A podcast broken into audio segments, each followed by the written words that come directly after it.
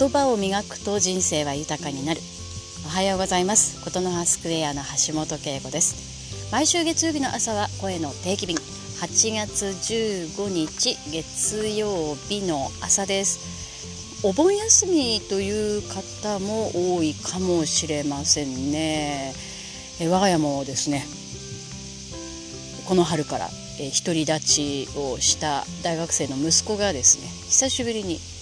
家に帰ってきてえ超ペースを、えー、乱しまくられております。なかなかですね自分のペースで動けなかったりしてですねまあストレスというかあの息子に合わせるということで、えー、自分のことは優先順位を下げて対応してるんですけれども。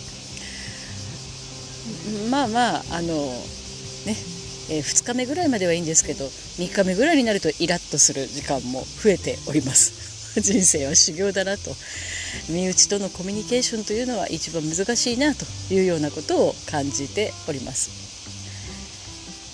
えー、今日はですね何の話しようかなと思って。えっ、ー、と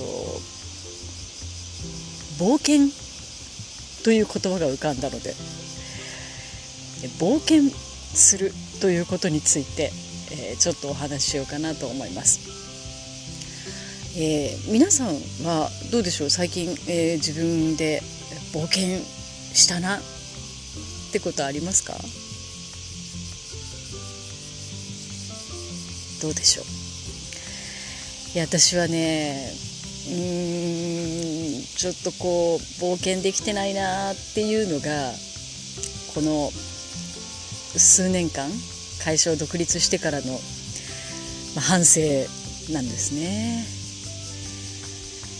いやなんかもうちょっとですねアドベンチャーな日々に、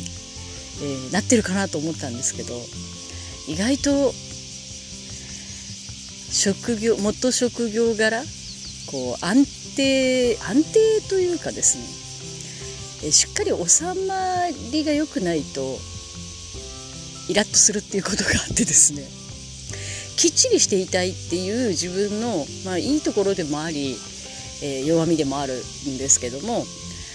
その枠の中から出るということがちょっとこう少なくなってるなということをまあいろいろね家の中にいる時間も長かったので、えー、そんなことを考えました。まあ、真夏の大冒険じゃないですけど、まあ、こうちょっと夏ってね冒険心をくすぐられる季節でもあったりしてでそういうこともあるかもしれないんですけれども自分にとって冒険って何だろうなって思った時にちょっとその要素が少なくなってるなということなんですね。で冒険ってあの字をね想像すると、まあ、いわゆる険しい、まあ、危険を冒すわけですよね。でやっぱりリスクがあるわけですよね。でそのリスクを超えることが冒険であり逆にちょっと勇気を出すぐらいでは、まあ、冒険って言っていいのかっていう話なんですよ。でやっぱりその壁を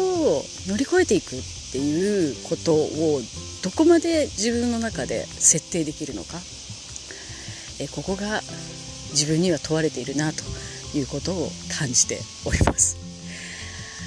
あのよく友人にも言われるんですけど趣味反省だよねって言ってね、まあ、反省なんかもうしなくていいからともよく言われます。